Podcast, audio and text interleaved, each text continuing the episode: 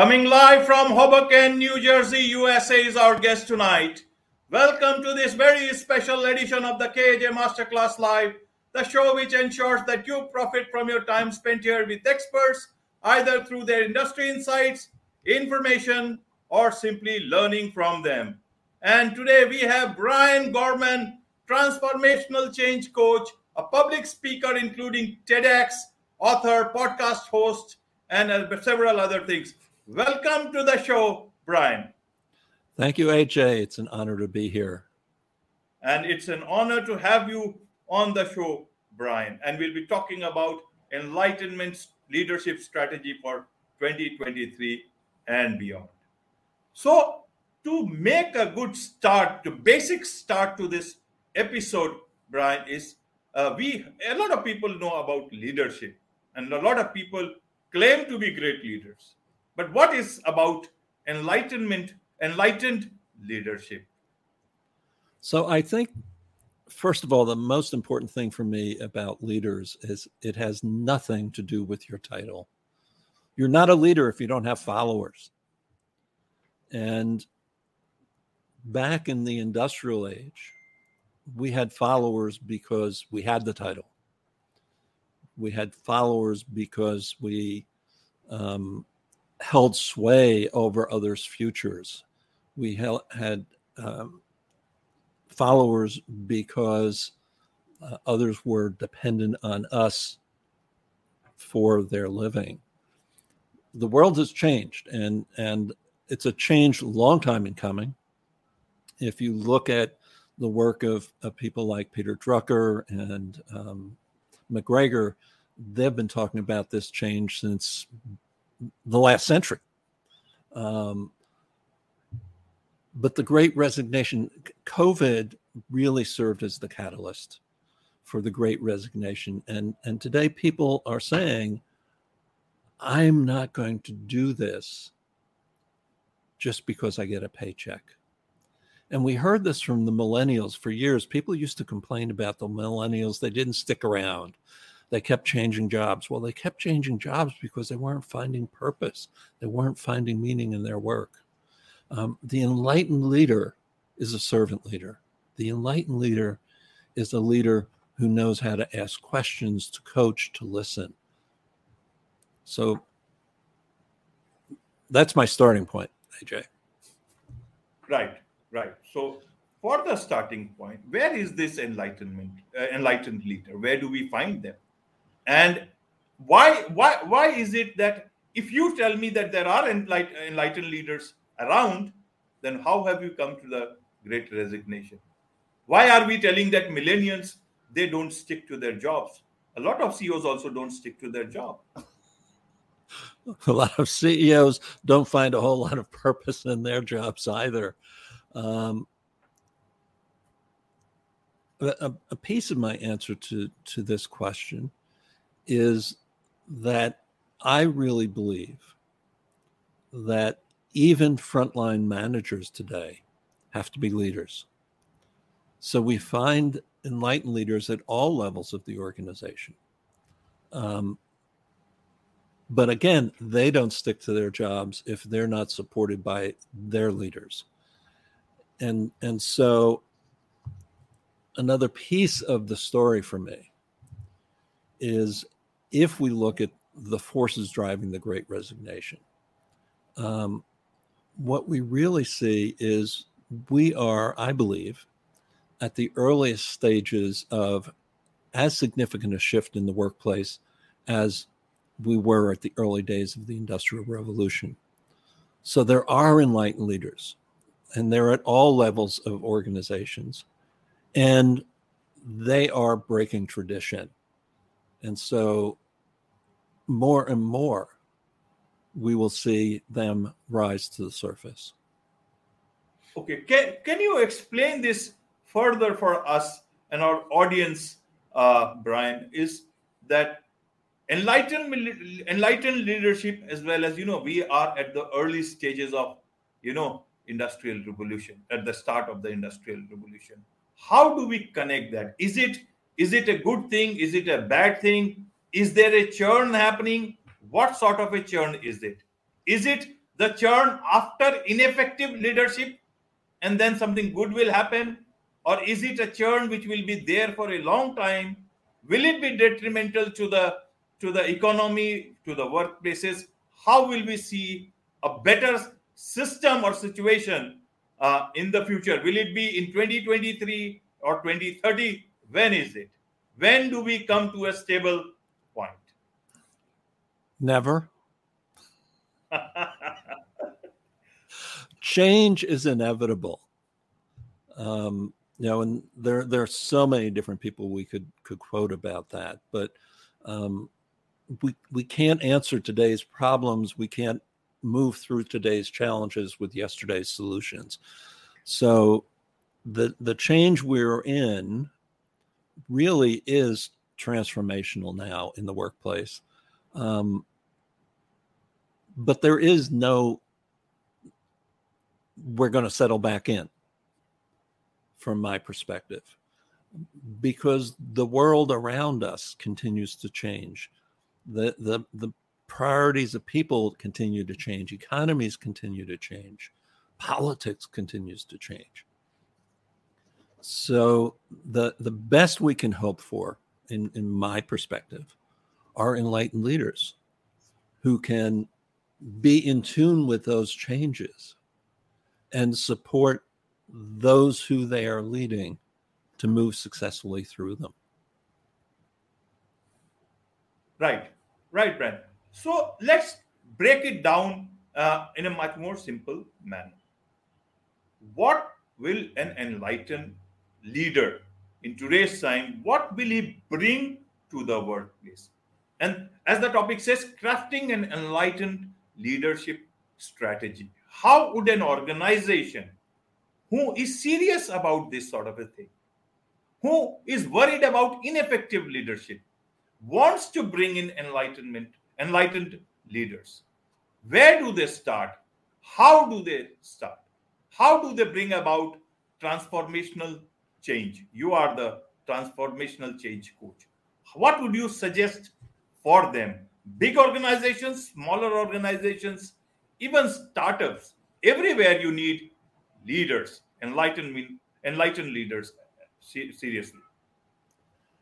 So the first thing, and AJ, a, a, lot of years of my background are in what's known as organizational change management, and it's a misnomer because organizations don't change; people change.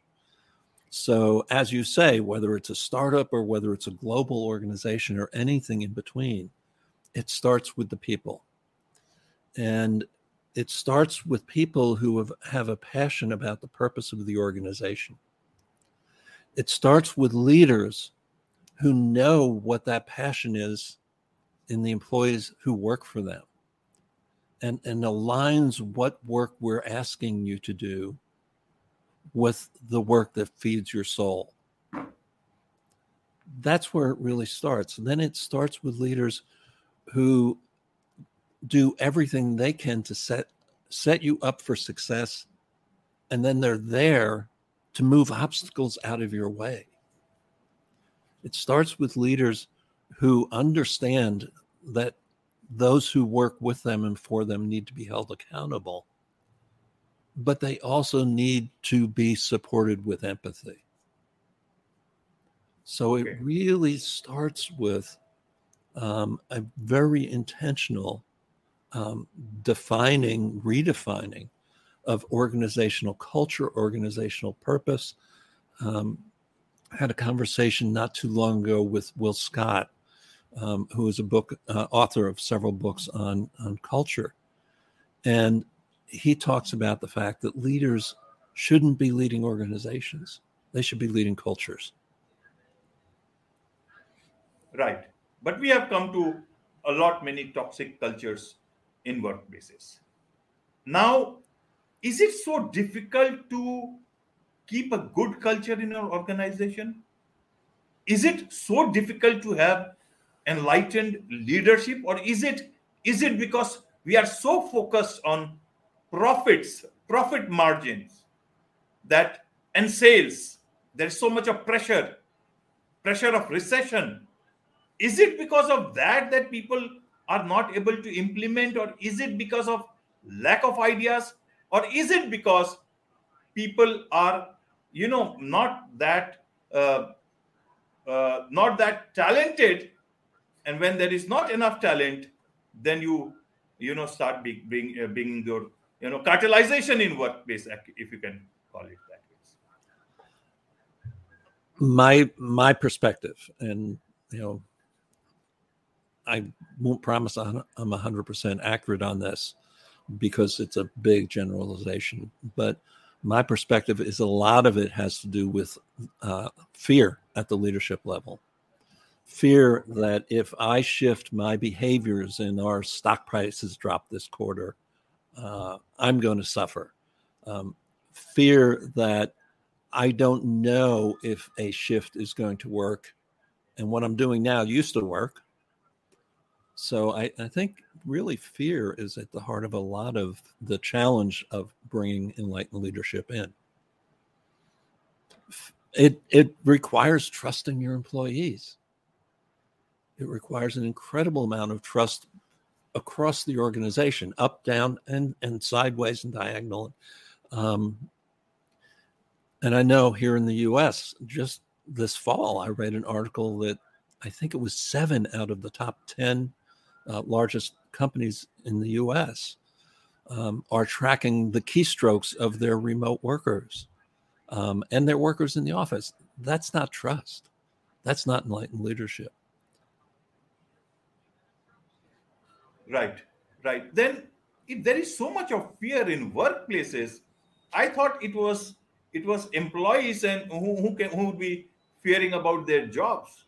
But if leadership, they are so fearful about bringing in change, how can you, you expect them to bring in the change? How do you then bring about the change, the good change that can lead us into a future better place, work, workplace, and better work cultures? How do you see that clients? You uh, advise a lot of people, organizations why is it not every company is listed, right? There are startups also. When you several startups, you can find that the culture needs a lot to be desired. Now, where, where why is that fear there? Is it not every startup has also gotten investor money? Many are just trying to pick up from where they've they've just started and the culture is not that great. We may call, we may like the idea, we may like like what they are about to bring to the table, but it's about we are talking about the culture. How does it work? Because if we don't change, then there are millions and millions of people in our workplaces. Will everybody cannot lead a, leave their jobs and be a part of the great resignation? Or, or should we they do they continue to live in toxic workplaces? How do you there has to be a solution brian. You you can't just keep on saying that listen uh, th- things will not change. You are you have to bring the change. You have to give a solution to that. Give some solution to the leaders who want to bring in positive change and that there is nothing to fear that there is some purpose that needs to be lived. Years ago um, when i was doing organizational change management work um, really challenged a leader on the technology infrastructure that they had in place. And he said to me, I don't want to be on the leading edge of technology. I want to be on the trailing edge. That was his mindset. And he's no longer in business. His business is no longer in business. There are going to be winners and losers. There are always winners and losers in business. And every indication that I see says that the winners are going to be the ones who say, the way we used to do it isn't going to work anymore. And it's going to shift, AJ. Um, it's going to depend on the, the culture. It's going, going to depend on the economics. It's going to depend on the politics. Um, it's going to depend on the competition in the marketplace. Um, but the change is inevitable.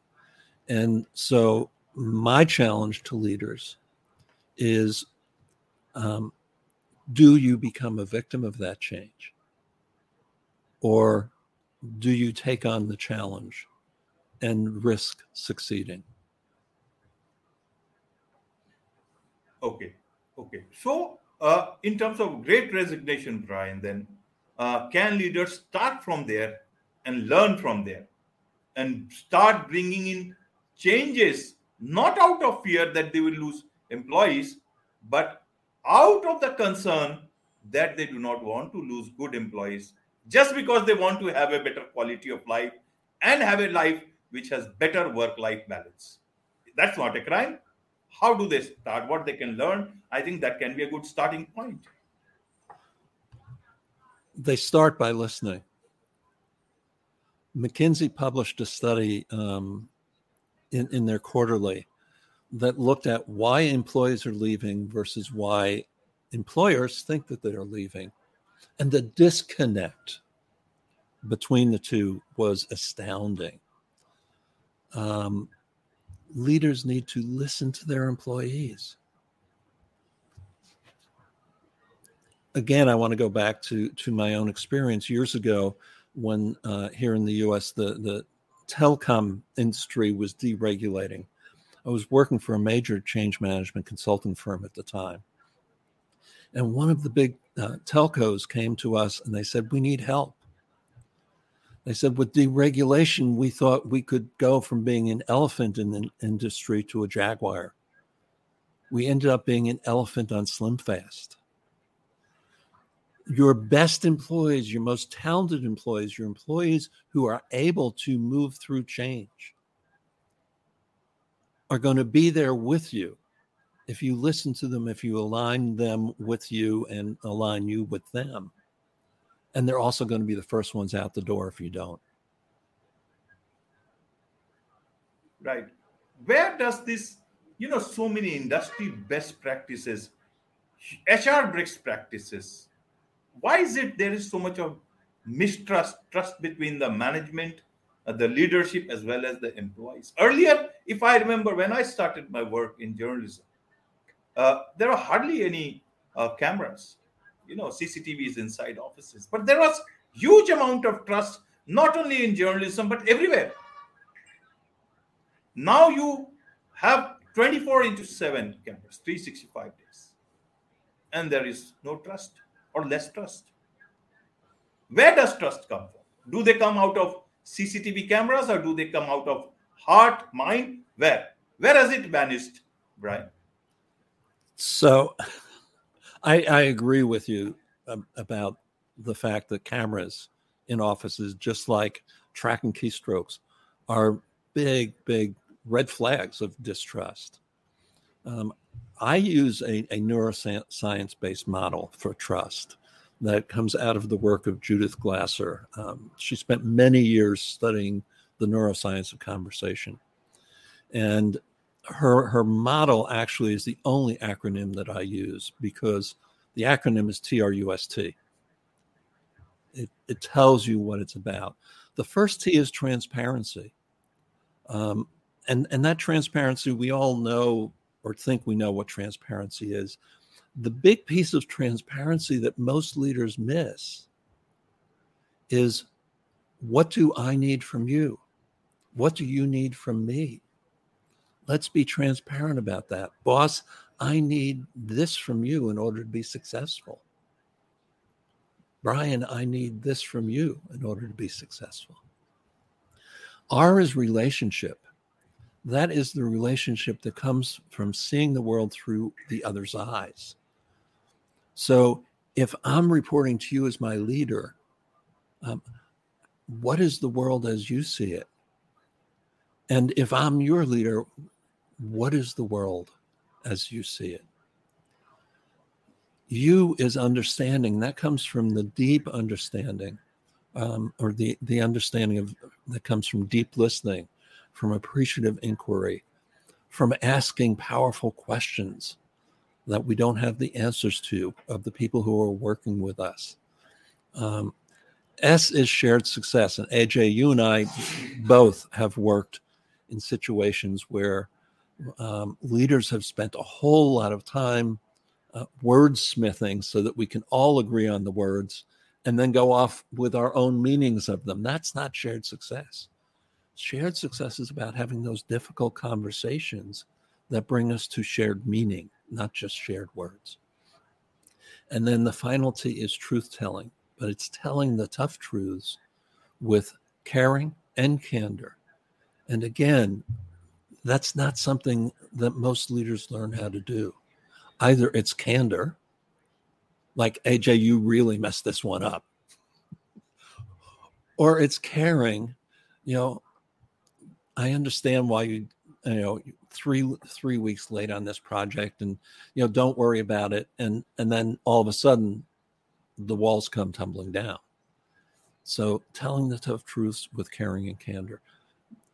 Trust the, the, the last piece of this that's really important for people to understand. Trust and distrust actually live in different parts of the brain. Trust lives in the prefrontal cortex. That's where we do our problem solving, our, our creativity, our reasoned thinking, our, our logic, if you will. Distrust resides in the same part of the brain as the amygdala, which is the fight, flight, freeze, appease uh, response. So if we're getting, you know, if we're generating as leaders an environment of distrust, if we're signaling that we distrust people, the best we can hope for is compliance. And compliance doesn't give us the best that people can bring. Right, right. Brian, when did you get this, you know, four day work week trademark? When did you get this thing done? The four day work week trademark um, was granted at the end of March in 2020. It arrived just about two weeks after uh, COVID here in the US. And um, what's important about it is it is not a literal four day work week. It may be for some people, it may be for some organizations. But again, it's about that flexibility that um, the the code holder of the trademark and I saw before COVID, um, and and that COVID really made visible. It's the ability to get the same or better results with less hours, quote, at the job. So in a way, you you uh, saw the Great Resignation before it actually hit the ground we didn't see that it would show up the way it did.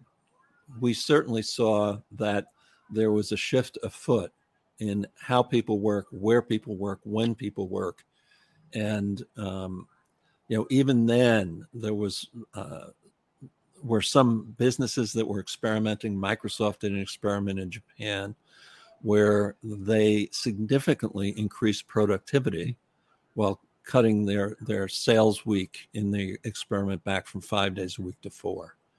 So there was growing evidence that there was a significant shift afoot. Okay.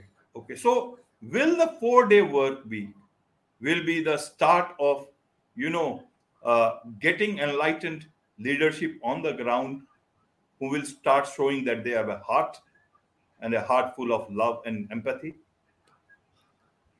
I think the leaders need to be there before the four day work week. Okay. Okay. So that's that's that is is that difficult? Do you find it possible, impossible, or do you think it's it's it, this change will not happen, or it will happen, but it will take a long time? Again, it will take a long time, and it will happen. Um, if if I were to look forward and um, I don't know what the time window is, but but maybe 10 years from now, I think we're going to be back to a model that in some ways uh, parallels the agrarian age, where work is done where people are when it needs to be done. Um, oh. and and in any industry that will vary in any location in two competitors that will vary um, it, it will be dictated by the clients, the employees, and the needs of the organization, not by a calendar, not by a clock. Right. And those organizations or uh, startups who want to bring about that change and get some success into this now, how do they connect with you? They can reach me at Brian at transforminglives.coach. That's Brian at transforminglives.coach. Right. Or Brian Gorman at LinkedIn. Right, right. My last question to you, Brian, is that amidst all this, you know, working with different sort of clients, and you find that it will take at least 10 years for substantial change to come in. How do you keep yourself motivated? And then what do you keep fighting for? Me personally? Your ideas also, because you seem to be quite optimistic. You're talking about a four day work, work week. You got that trademark too. I focus on working with those people who are have a vision and are committed to making that vision happen um, and are not content with the status quo. I can't work with everyone.